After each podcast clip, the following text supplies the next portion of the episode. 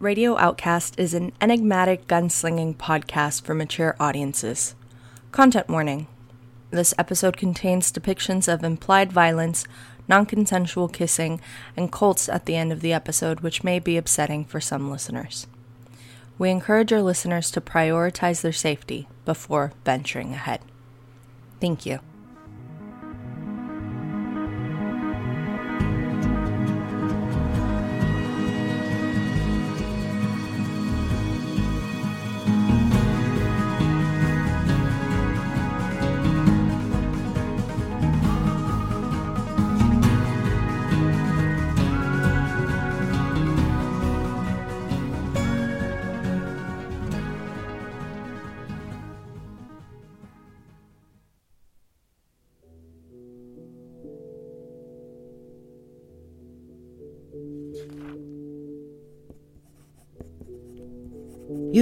Jericho? I'll tell you. I learned through accident. Some years ago, was on a cattle drive with my pa. Must have been nine years old. We were taking the Chisholm Trail through some Indian territory. Lots of waterways out there. A hundred mile drive could end up 300 or more. Couldn't afford losing cattle to a loose river stone. Had to guide 'em up and around. The cows got tired quick. So we stopped at the foot of Sans Bois, small mountain range in the southeast Oklahoma region. He had the last of winter's snow melting down the trees. Kept the ground soft, too difficult to drive the cattle across. That night, as typical, Pa sent me out on head count. Started about 80 some cattle and counted up 80 some. No surprises there. Old Jacob Rogers was good for hire 'cause he wasn't gonna lose a single damn head. Now, during count, I noticed something strange. A couple of the younger cows getting thin. They were starting to look like the rabbits we'd find here and there along the trail. Heat struck dead and bone skinny. Pa figured it must have been the stress from the journey. He set me by the campfire and told me to hold on. Some several hours later, he came back with a Choctaw doctor.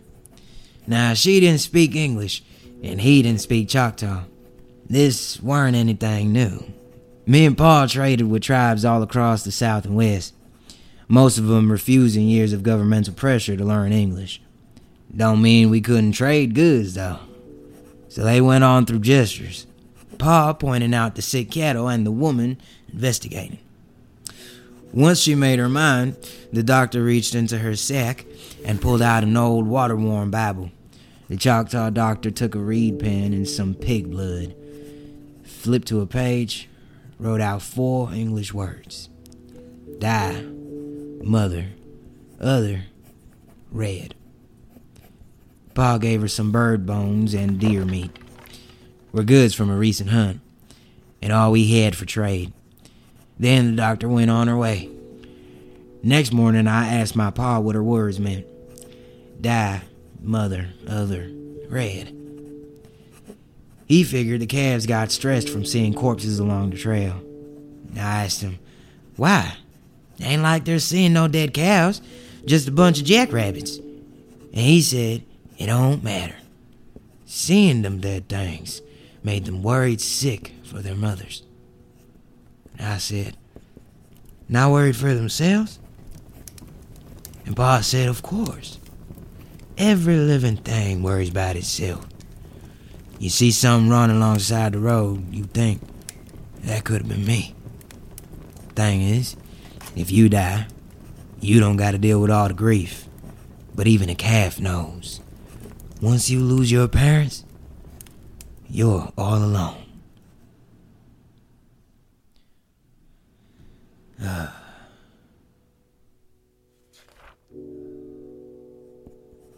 About Jericho. That page the doctor wrote on and tore from her Bible, she handed it to Pa.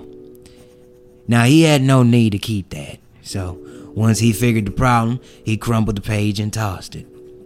Figured some white men tried to convert the Choctaw folks with literature, but they just kept the Bibles for spare parts, using them like scrap paper.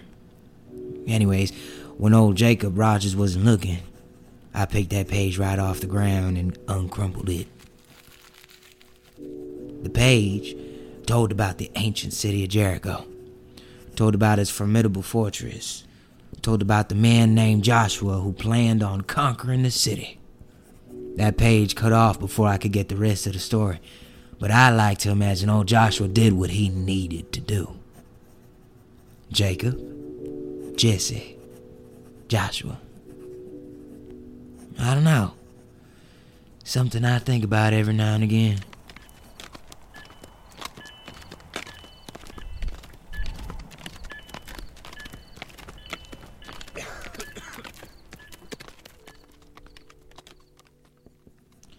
That beeping machine guided us towards some old army fortress.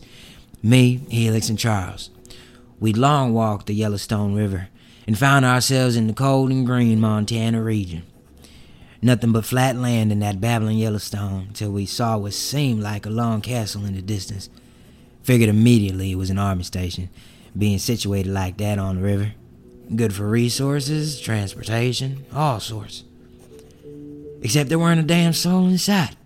No rifle training on the lawns. No hip yup formations marching left and right, following some rich man's son's orders. Just a long wall with towers looming deep inside. Something was off. But we trekked on. And see, here I was reminded of old Jericho. The walls of that white stone fortress getting taller and wider as we closed in. A sign that said Fort Keough.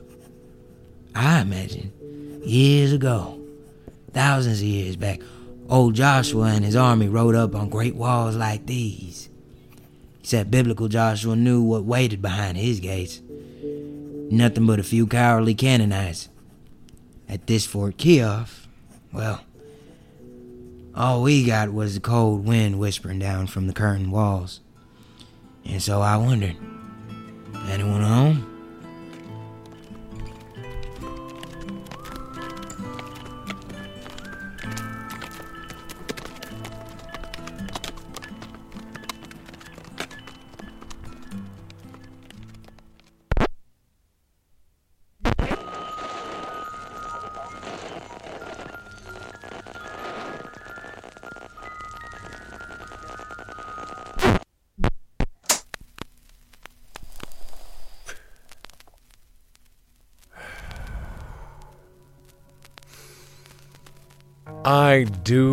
Love a good celebration. Hmm. Given the right environment and a gathering of eager spirits, I could toast toward any cause.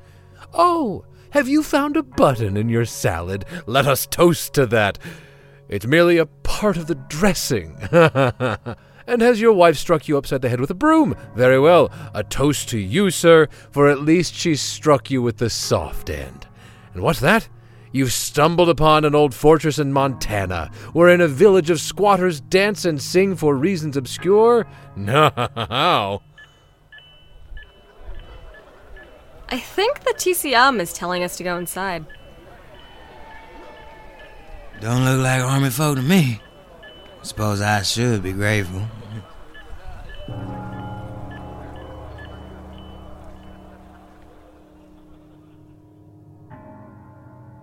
The fortress's entry gate had a green circular emblem painted onto a ratty cloth. In the center of the emblem, three wheat leaves.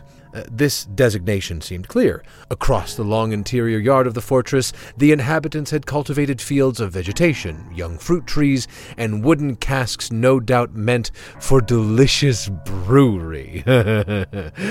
what once was an imposing white fortress for the American army had been repurposed into a village and, on this particular morning, a festival grounds. From outside the green emblemed gate, we spied perhaps 100 villagers spinning around in circles around a central bonfire. I could not discern the cause for celebration, but there were foamy beverages and roasted meats and exuberant hollers. And how could I resist? So, shall we stand here and merely review the party from afar? It was not a true question, for as soon as I finished asking it, I flapped the reins on my steed and strode forward. No doubt the goddess and revenant cowboy could dispute until the moon crows. It's just. We don't have the best luck with, um, parties. Remember the mayor's mansion? Helix had her eternal reservations. eternal, in the most literal sense, of course. but should we not celebrate life when given the chance? As I neared the green emblemed entry gate, a couple men in dirty gray hats pushed it open and waved us inside. They both looked drunken to a defect.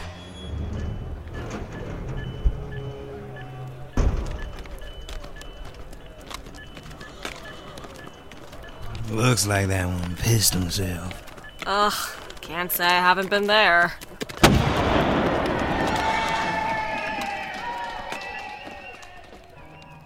It seemed the residents had repurposed an old artillery cannon into some sort of festival bauble.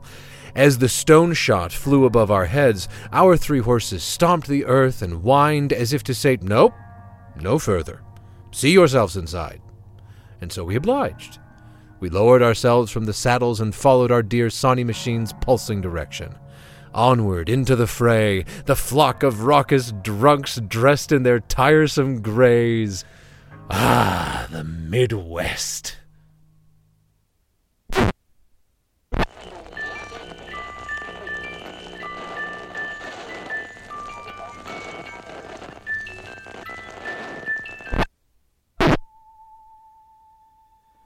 When I had all my godly capacities, alcohol had the same effect on me as water.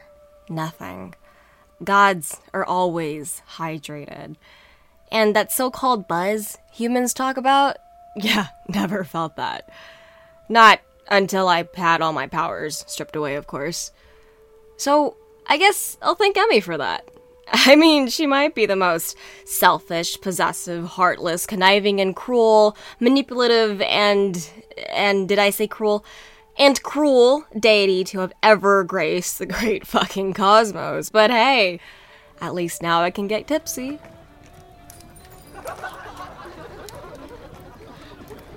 These people know how to party! Here, I got a mug for each of us. What's in it? A most foamy delight. Oh. Hope you've got a stomach, Jesse. This shit is strong. oh. Well, Tastes like boot. But mm, the trained tongue would call it citrique with piney undertones, no? I say boot. ugh, whatever. Let's toast. All right, boys. I'm going that way. Let's meet at that flagpole and let's say, 30? Oh, and don't leave your drinks alone. Pardon? Do what? Oh, okay, right. Warehouse rules. In the city, a party could show up at any time, at any place. A parking garage, a rail yard, an abandoned bodega. But most of the time, in the 80s, the other 80s, the one that's a 100 years away, it was old warehouses. And while they had a certain je ne sais quoi that I loved, they could get pretty sketchy. Yeah, Mom, I know. As a god, I didn't need to worry, but I had human friends. So we made the warehouse rules check in every half hour, watch your drinks, and most of all, most important, most essential, don't make out with randos. Okay, see that flag over there? The one with the uh, uh, hand reaching up to the sun. So in half an hour, we'll meet beneath. Um. Then some old woman stepped right between us. Like, literally stepped right in front of me while I was talking and just smiled. Um, hello? Can I help you? But she didn't respond. She just gave me a big, wrinkly smile. Hey, uh, Helix. They's just trying to hand you some. I looked down at the woman's hand. She was holding a purple flower petal. Maybe a geranium? Ah, I don't know. I was weirded out. I'm sorry. That's just Miss Eve. She wants you to have a gift. Behind me was some farmer guy. Or at least, he looked like one. Nobody else had a straw hat on except him. Ugh, and he had that tan. Ugh, I'm aware. Valley girls, farmer guys, my weaknesses. Oh, um, okay. Sure. The woman, Miss Eve, I guess, gave all three of us a purple flower petal. Hey, not to be a bother, but I, um, noticed that you're barefoot. Yeah. Uh, is that a problem? Oh, oh no. Not at all. I- I'm sorry. My name's Mata. We're just stomping cherries over there to make jam. If you want to join. I looked down and noticed Mata was barefoot too, and he had a reddish tint to the bottom of his feet, and a big, goofy smile. You know what? Sure. Okay, I'll see you guys in 30. At the flag!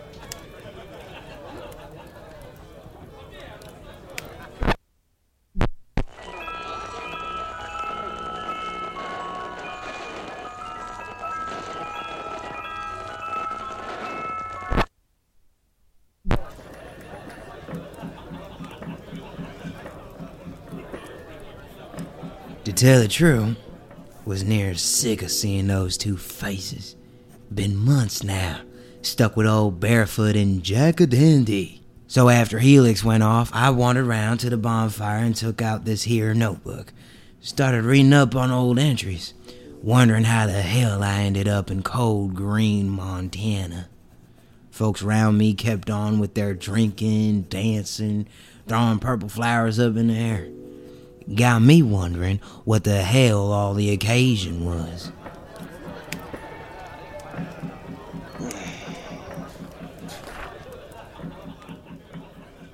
Well, right around sunfall, folks started gathering around that front gate with that green circle on it. A Couple guys went up to the ladder with some red paint, wrote on the wall, Brink City. Now, I've seen all sorts of shanty towns. Not my problem. Y'all want to claim an old army fort? Raise your own flag? Be my guest. But when Cleveland sends his boys back, Brink City better know how to do more than drink, dance, and throw flowers around. There you are. Scribbling away, no doubt. Well, I've been planted at that flagpole for nearly half a lifetime. You do remember it, yes? The one with the poorly illustrated hand raising toward the sun? Or have you already gotten lost in that weather diary of yours? Uh, and what of Helix? Perhaps the goddess only knows how to set rules. And where has she run off to? Over there, stomping cherries. Oh, still at that. You would think the world's supply would be jammed by now. Well, no matter. Seems she found a lumpish companion for the night. Someone else to tire with her prattling, no? As she is the prattler between us three. Uh-huh. Indeed. And it should come as no surprise that I've found myself a small audience to entertain. Uh, you know, when I'm not idling at the rendezvous aimlessly waiting for either of my associates. Yep. Indeed. And perhaps I found myself a few proteges. A few of the men are quite fascinated with my cartographic expertise, and rightfully so. They've even inquired how I might help to chart a map from here all the way Sir, to the. If I may have your attention. No problem. Excuse me? Woman had a big gray hood pulled over her head, hiding her face. Thank you. I only mean to give welcome to Brink City. I've seen you turning pages for quite some time. We have a small but sufficient library up through the next two gates. You might find that more suitable for your reading. A quieter place. But not I. I assure you, I have read Putnam's Monthly since I was yay Just lead the way, ma'am.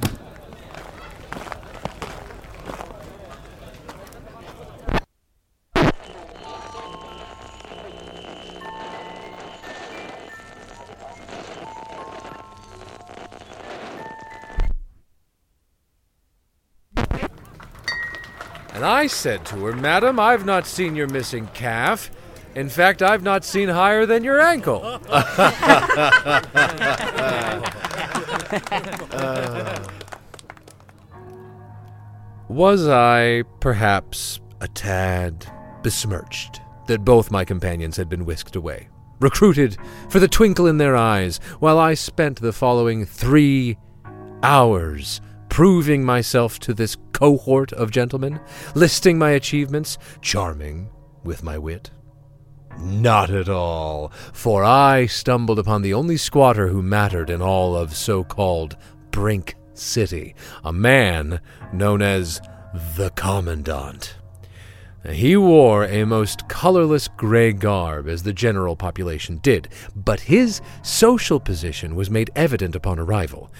An imposing stance, his posture as straight and narrow as the flagpole I stood beneath, and the Commandant wore a wide brimmed Minuteman's hat that cast quite the shadow.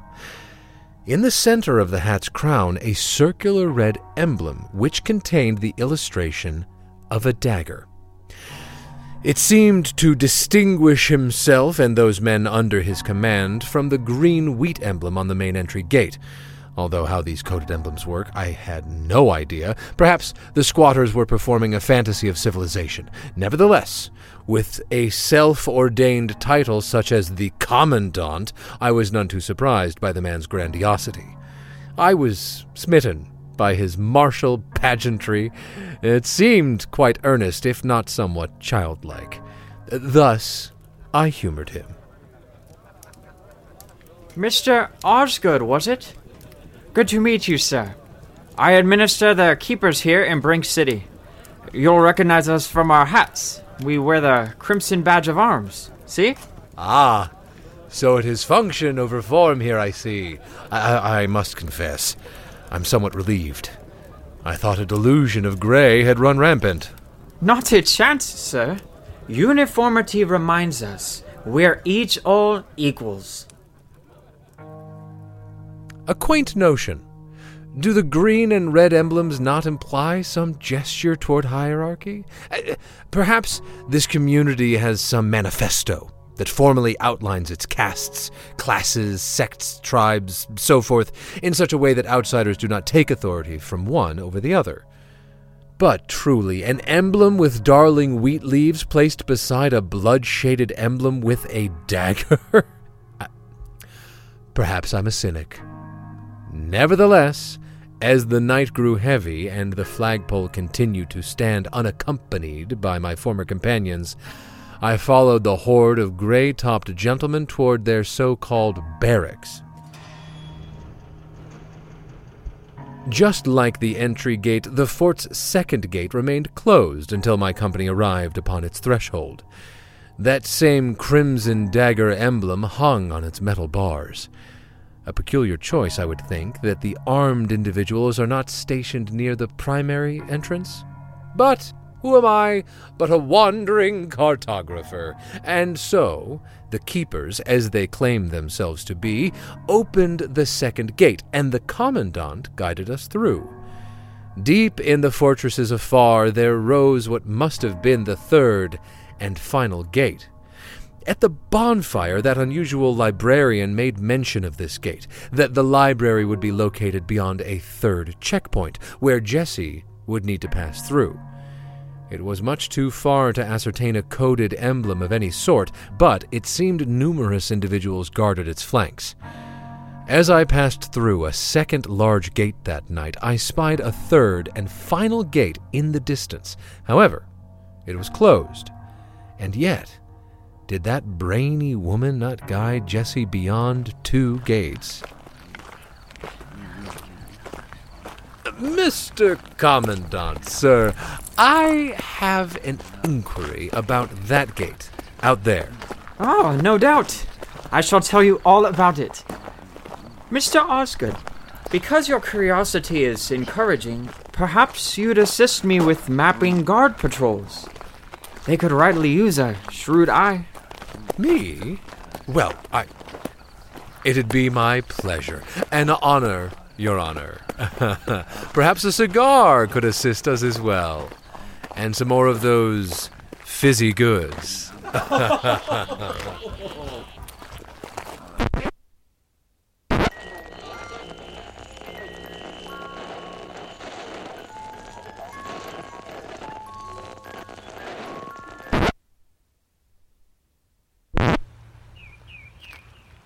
We'll pick off one more tree.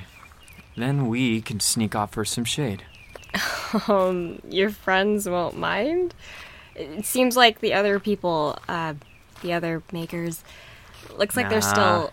You're a guest. Can't make you do a whole day's picking. But it's relaxing, and I I haven't felt this calm in a hundred years.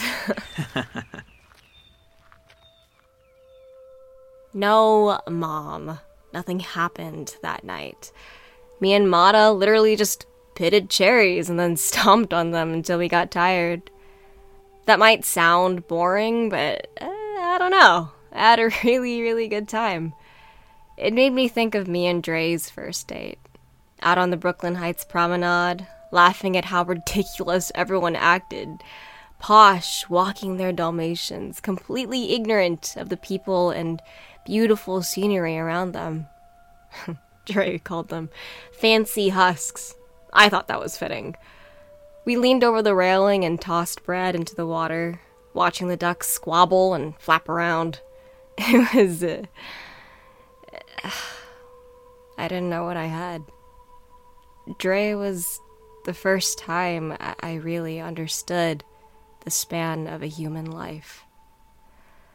So, so, so very short. Look, that tree has good shade. We can hear the river from it. Sure, but I, the other makers are still working, and, and I'd feel bad if Come on. if I'd. I want to show you something, anyways. Little thing I drew. Last night, we fell asleep outside the tub where we smashed cherries. They're called Napoleons, bright red with little yellow bellies. And this morning, when we walked into the orchard, I saw dozens of people, makers, picking from trees. So, I meant to ask, why do you call yourself and and them makers? Oh, it, it's a, a sort of organization thing. Keeps things simple. You, you see this on my shirt? It's our emblem. Our community has three of them uh, green, red, and blue. You can always tell someone's duties from it. It doesn't mean much more than that. I was starting to learn that Mata liked being brief. He led us to the cherry tree and we sat beneath the shade, stretching out. When he pulled his straw hat off, a curtain of hair fell down to his shoulders. Mata tucked it behind his ears. I could tell he was getting nervous. All right. Please don't laugh. There wasn't much light to draw by. He pulled a small notebook from his back pocket and flipped through the pages. Then he stopped and handed it over to me. Oh. Oh, this is.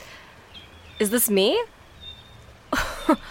when did you even. Last night, you fell asleep pretty fast. I hope you don't mind. As a god, you should probably get used to these things, but, uh, I never could. It was a sketch of me. I had my hand raised high and the sun burning bright above me. I looked, I don't know, divine? In one way, I was totally flattered. I mean, a farmer boy with that hair giving me a drawing like that. He even got my brow bones down accurately. So many of these reverent illustrations the gods receive, they get all the details wrong. Humans love to draw us with big white wings and golden halos, all that typical shit, you know? But Mata's drawing, it was me. My lightning bolt earrings, my bare feet, my dirty as hell but still stylish as hell dress. But then there's my hand, raised trying to grab the sun. He drew the sky as if the clouds were parting for me. For a second, I was scared. Did Mata know who I was somehow? Or, or could he just sense it? But I didn't want to think about that. I just wanted it to be what it seemed a sweet drawing from a sweet guy.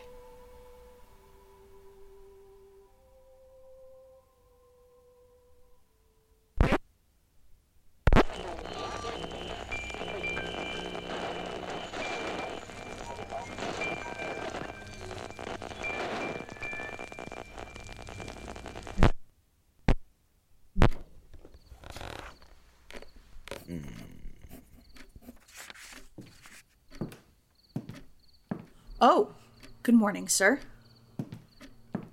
Have you been reading all night? Shit. Must have gotten lost in the literature. Once that librarian, that's how she referred to herself, the librarian. Once she brought me to the library, I got knee deep in the books. Must have been 12 hours. Got through an autobiography on Frederick Douglass and a couple dime novels on Deadwood Dick. Also learned the history of this Fort Keough. Seems after the Civil War, the Union decided to abandon the fort. Beyond that, glimpsed through the lots and lots of books on the stars. Seemed these folks loved their physics literature. Had all sorts of handwritten notes in the margins, stuff like the divine firmament and ascension. Found that real, real interesting. Yeah, skimmed through just about everything. Some were alright. Figure I could have written some of them better. Well, that's that's good. Perhaps some rest, you think? Maybe. Got a question first. You wrote this book here? Me. And a few others. Was a thin thing, more of a pamphlet, handwritten, had a title The Thinker's Manifesto. About 50 pages, with drawings. Anytime I see the word manifesto, I don't get good feelings. Particularly from folks who've just claimed an abandoned fort. I was unaware I left that in here. You didn't. Now, suppose you're a thinker. Book says you all wear those big hoods. Thinkers. What are y'all so curious about? Must be some important thoughts. Being hidden behind two gates in a small army. Is there a more specific question I might answer, Mr. Rogers? Yeah. I got a habit. Not telling strange folks my name. Didn't like the cut of her jib, right from the start. Seemed too convenient, too specific. Why'd she take so much interest in me at the bonfire? Sure wanted me to get separated from my group, didn't she? Soon as that librarian fell asleep last night, I scoped out the building. Got all these little rooms connected, each of them for a thinker. Well, I found the librarian's room. She was sleeping real peaceful. Found an old wooden trunk in her bedroom. And in that, books. Books like that Thinker's Manifesto. And most interesting, a book on opening up the firmament. To open up the sky, all they'd need is a sacrifice. Matter of fact, now I got two questions. You don't seem busy. First one is these great pylons y'all write about. I've seen your little illustrations. There are 12 of them, right? All in a circle. Seems you've constructed these towers yourself. You're gonna tell me what they are and what they're meant for. And the last thing this ritual y'all are planning. I read all about it. You need one maker, one keeper, and one thinker. That right? Now, I don't expect y'all to sacrifice your own. Hmm. no. Y'all would go get some poor suckers instead. And just like this book says, you choose them by giving each a petal from a purple flower. Huh. Now, don't that sound damn familiar? Sounds a lot like the petals you gave me and my companions at the bonfire, don't it? Go on, Miss Eve. You're not fooling anybody. Pull that hood off and start talking.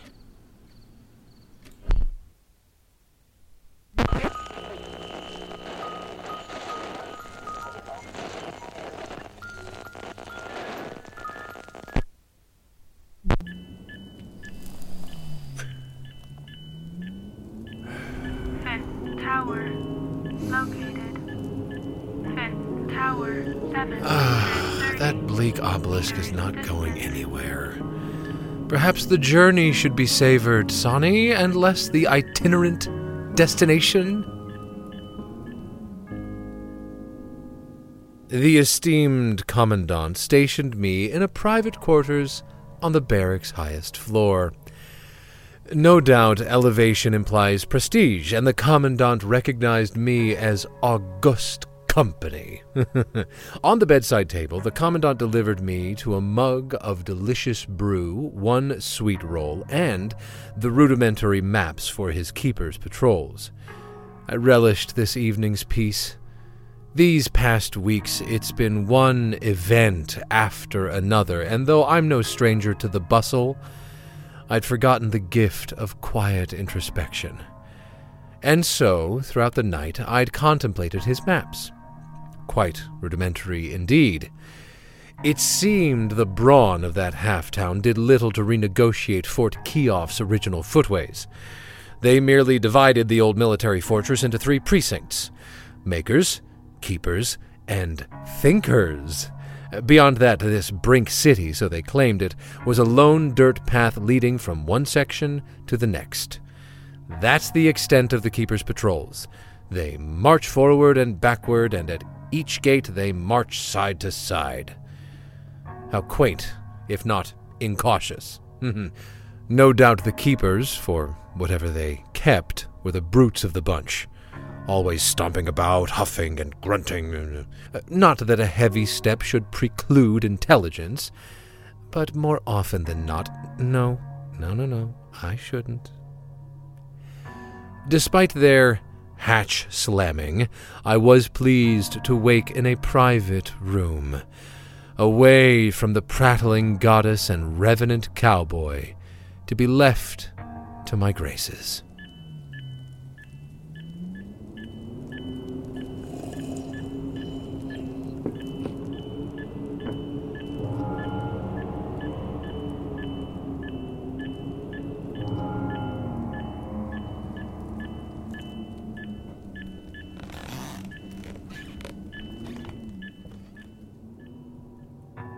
I rose from my lumpy bed and approached the wide oriel window, looking out onto the stronghold.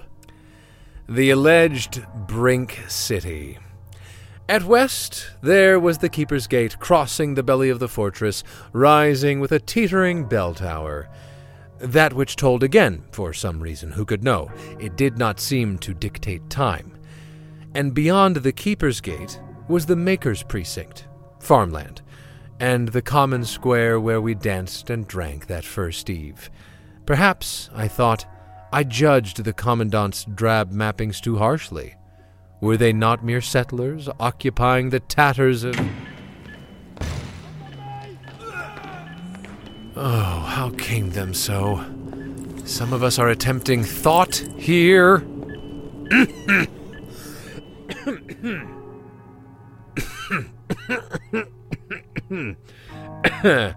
well, perhaps the Midwest makes up for its cultural anemia with oafish hubris. Nevertheless, I took back to the window and turned toward the east, where the Thinker's Gate was shut tight. Beyond its stone walls, a mere peppering of dwellings. One large central dome I imagined to be the library, and a series of lodgings surrounding. Was Jesse not out there? And further still, in the farthest reaches of Brink City, I squinted. Perhaps a spiral of towers? At such a distance, these seemed great silhouetted fingers reaching out from the earth. though I could not discern the count.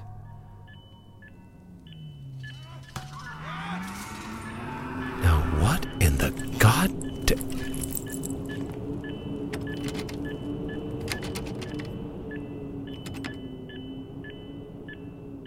I'd been locked. From the outside. In my room.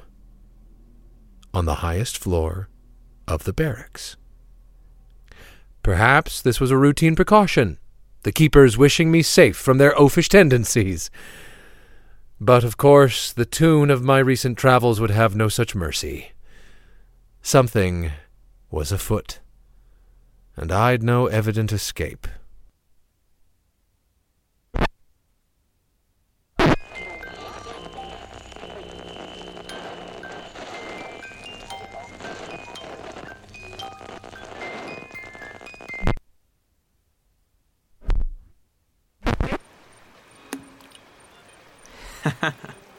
Almost. Remember, thumb on the top. Throw it fast, not hard. Mata came up behind me, the brim of his straw hat over my head. Then he pinched my middle finger and moved it beneath the stone. Finally! Oh my gods! I feel like I threw it at least a hundred. And then Mata turned me around and leaned forward. He kissed me. Oh. Oh no. No, no, no, no, no. Don't don't make that face. I don't mean oh like I'm. I thought. I'll just. I'll just jump in the river. Oh, shut up. No, it, it just it was unexpected. It's fine, Mata. He looked defeated, hands in his pockets, staring at the ground. There isn't much time, is all. Better a fool than a big coward. Ugh, don't have a cow. It's fine, okay? Wait, what do you mean, not much time? Mata looked out into the fields behind us, all the makers plucking away at the cherries, placing them into their bags. Helix. If you wanted. I mean, no one is watching us. I used to never feel alcohol. I used to never bleed.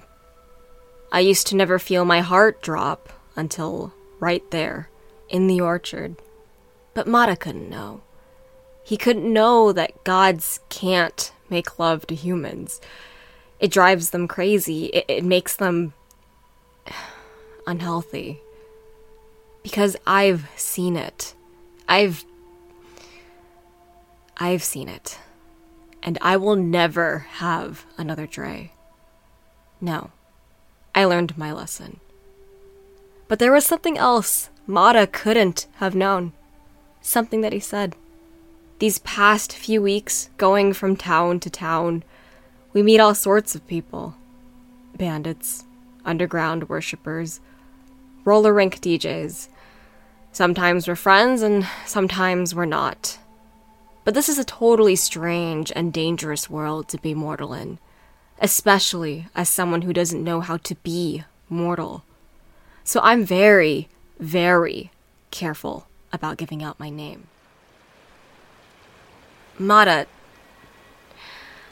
I know we've spent the past day together, so it would seem natural, but I. I never told you my name.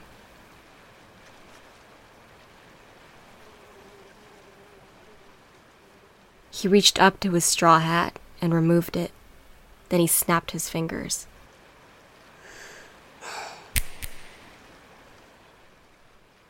All those makers in the field, the ones that weren't watching, they stood straight and turned.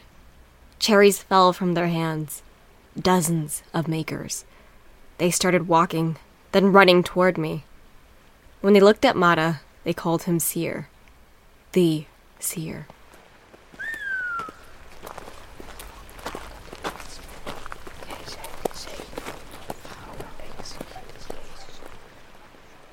Seer, I have the rope. Give the word. Yes, bind her. And send word to Eve. We're en route with the sacrifice.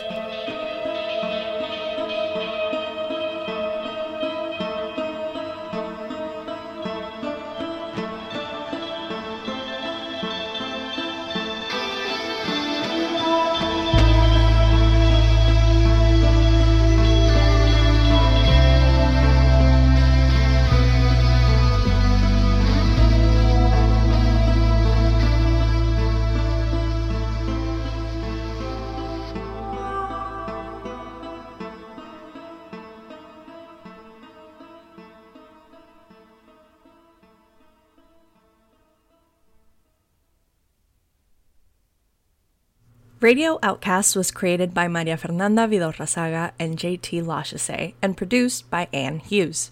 Starring Ivory Amor de Francisca as Jesse Rogers, Daniel A. Stevens as Charles Osgood, Jay Duong as Helix, Griffin Otto Deniger as Mata and the Commandant, Maria Fernanda Vidorrazaga as Miss Eve, and Anne Hughes as the Maker Woman.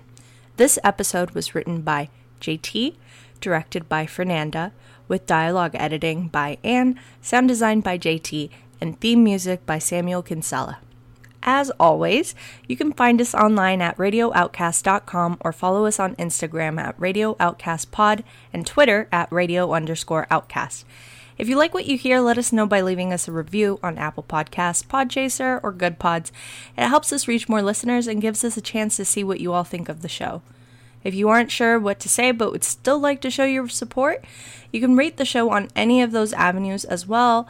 And now also on Spotify at the top of the Radio Outcast page right from your phone.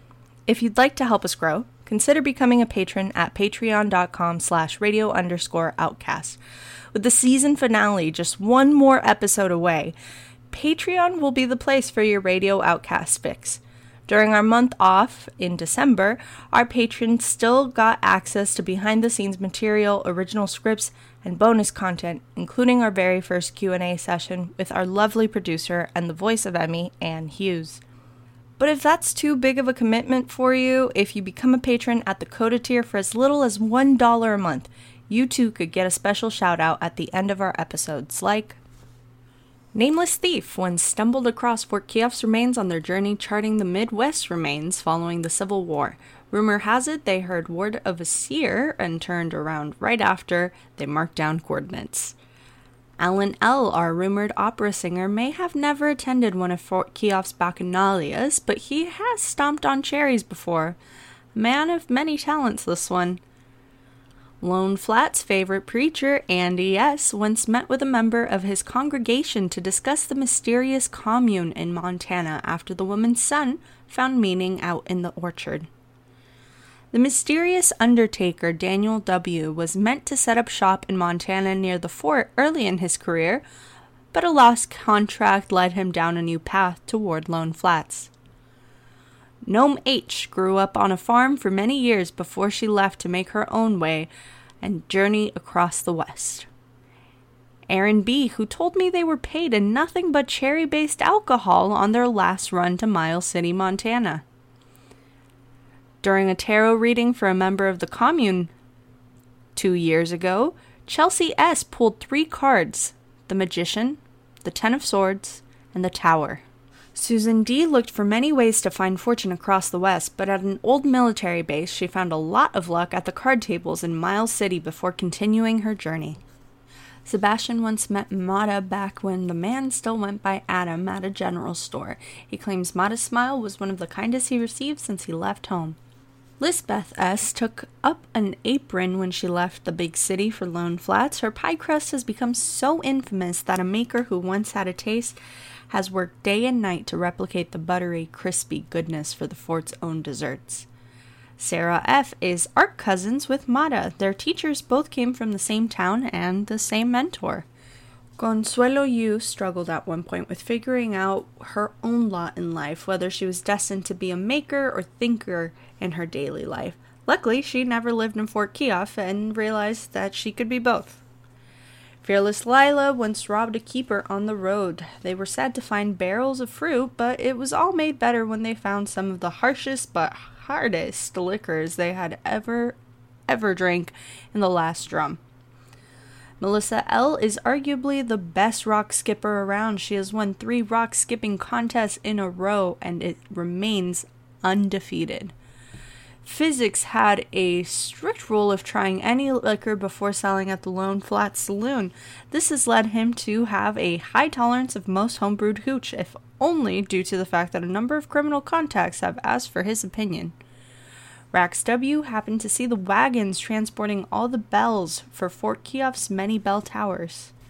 Patricia D heard tale that many odd folks live near Miles City and has continued her criminal endeavors in other unsavory places.